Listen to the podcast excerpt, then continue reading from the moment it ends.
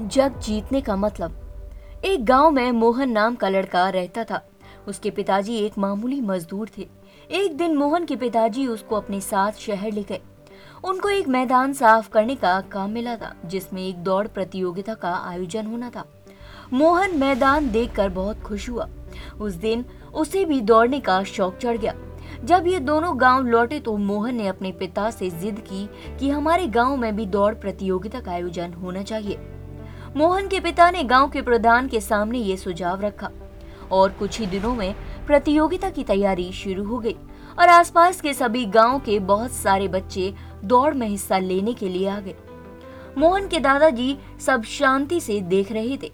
हालाँकि प्रतियोगिता बहुत कठिन थी, लेकिन मोहन ने ठान रखा था कि उसे जीतना ही है। सीटी बजते ही सारे प्रतिभागी रेस लाइन की तरफ़ दौड़ने लगे। कड़क धूप और पथरीले रास्ते को पार करते हुए मोहन ने रेस जीत ली। पूरा मैदान तालियों से गूंज उठा। मोहन की एक के बाद एक जीत का सिलसिला शुरू हो गया। मोहन के दादाजी मन ही मन ये देखकर बहुत दुखी होते थे। एक दिन दादाजी ने मोहन के लिए एक खास दौड़ का आयोजन किया। दौड़ के नाम पर मोहन खुशी खुशी मैदान में आया। दादाजी ने उससे कहा, बेटा, हर रेस में जीतने के अलग अलग तरीके होते हैं। सोच समझ कर दौड़ना। मोहन को कुछ समझ नहीं आया। आसपास के सभी गाँव के लोग दौड़ प्रतियोगिता देखने आए थे। मोहन ने देखा कि इस प्रतियोगिता में उसके अलावा केवल दो ही प्रतिभागी थे।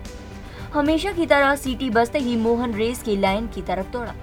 वह लाइन तक पहुँचने ही वाला था कि उसने देखा कि बाकी के दोनों प्रतिभागियों ने अभी तक दौड़ना शुरू भी नहीं किया था।